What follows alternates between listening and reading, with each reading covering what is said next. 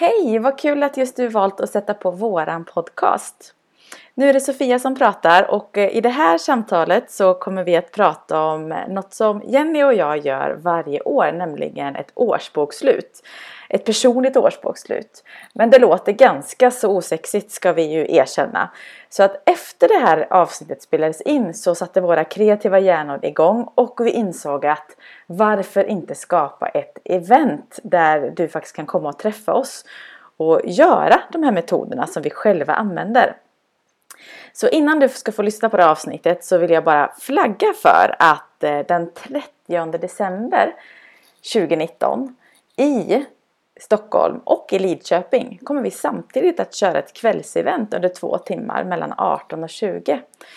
Eh, där vi leder dig i de metoder som vi använder. Du kommer få metod för att summera, reflektera och planera både gångna året och framåt. Givetvis får du handledning eftersom en av oss är på plats i varje ort. Du får inspiration tillsammans i gruppen och eh, självklart bjuder vi på fika. Så det blir helt enkelt en kväll med fokus på det bästa avslut och en fantastisk början på det nya året.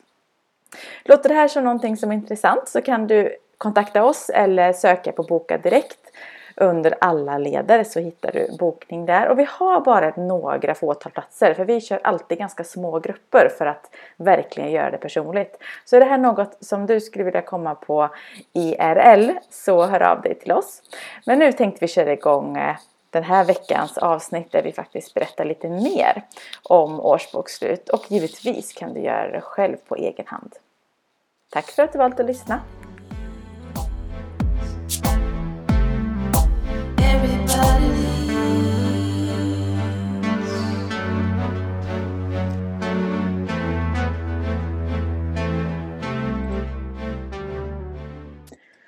Skapa ditt eget personliga årsbokslut. Mm. Gör du det?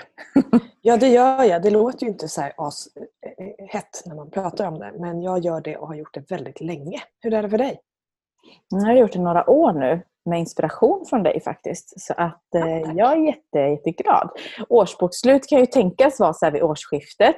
Väldigt vanligt att jag gör det själv då, men det spelar ingen roll egentligen när på året som man behöver göra ett avstamp eller få en riktning mm. eller summera. Men eh, vad är det för något då? Ja, det, det, bästa med det säger jag som inte är så jätteinne i detaljer, att det här handlar inte om siffror. ska vi säga. Man kan lägga in siffror, men det är inte Excel-filer vi pratar om. Vilket jag tycker är jätteskönt, som gillar den mer kreativa sidan. Vad det handlar om egentligen, det är ju att göra en avstämning. Eh, vad är det, vad ska du? Och det är ganska lämpligt. För mig är det jättehärligt att göra det i slutet av året. Och Det man gör är egentligen då att summera året som har gått. Och ur ett, en positiv synvinkel, alltså vilka lärdomar tar jag med mig? Vad har varit viktigt? Finns det människor som har betytt extra mycket i år? Allting som är liksom erfarenheter, kanske härliga saker, kanske inte härliga saker men då lärdomar av det och det jag tar med mig framåt i tiden. För att liksom se hur, hur har året varit och var är jag just nu? Och nästa steg det är att kolla hur vill jag ha nästa år? Och Det kan ju vara allt ifrån eh, hur vill jag vara som person? Hur vill jag uppfattas som människa? Vad, vad vill jag göra? Det kanske är en utbildning jag vill gå. Det kanske är tid jag vill lägga med vissa människor. Det kanske är, inte vet jag, en resa eller ett nytt boende. Alltså allting stort och smått, verkligen. Helt osensurerat. Bara skriva ner. Och sen det tredje steget är, om man då har gjort det innan, det är att kolla av vad skrev jag förra året eller förra gången. Man kan ju göra den här flera gånger om året. Så jag gör det i alla fall, för jag tycker det är roligt. Jag tror att du också gör det emellanåt. Eh, och bara checka av den här listan utan att ha tittat på den då på ett halvår eller ett år beroende på när jag var sist och se vad, vad har blivit av? Vad kan jag checka av? Och för mm. mig är det någonstans mellan 80 och 95 procent som är, är gjort oavsett om jag alltså, oavsett tänkte jag säga, eh, utan att jag har tittat på listan sen sist snarare. Mm. Och det är rätt häftigt hur man bara kan dirigera tanken till att fokusera på det jag vill ha till skillnad från det jag inte vill ha. Hur är det för dig? Gör du den ofta eller gör du den en gång ibland? Nej, men oftast en gång per år, ibland någon gång mer. Och så någon gång vid, vid sommaren eller halvår. För jag brukar få en sån här inneboende känsla av att jag vill stämma av en gång till. Vilken riktning har jag?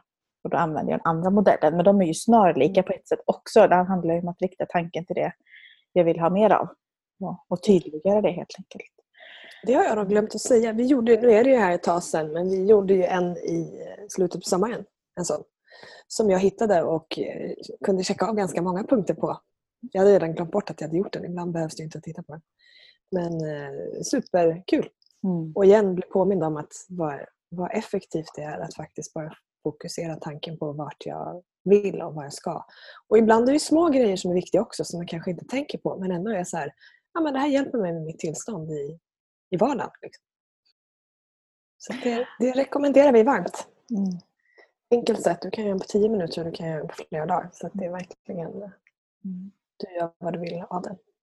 Ja, nu blir jag taggad på att köra igång faktiskt. Jag får nog starta med. igång det här, det här årsbokslutet nu. Och, eh, och det är extra kul när- det har gjort det en gång innan. För då är det faktiskt också en del i att stämma av vad det har varit. Eh, Och det är rätt häftigt. Så att, eh, rekommenderas varmt. Prova om du inte har gjort det och se vad som händer.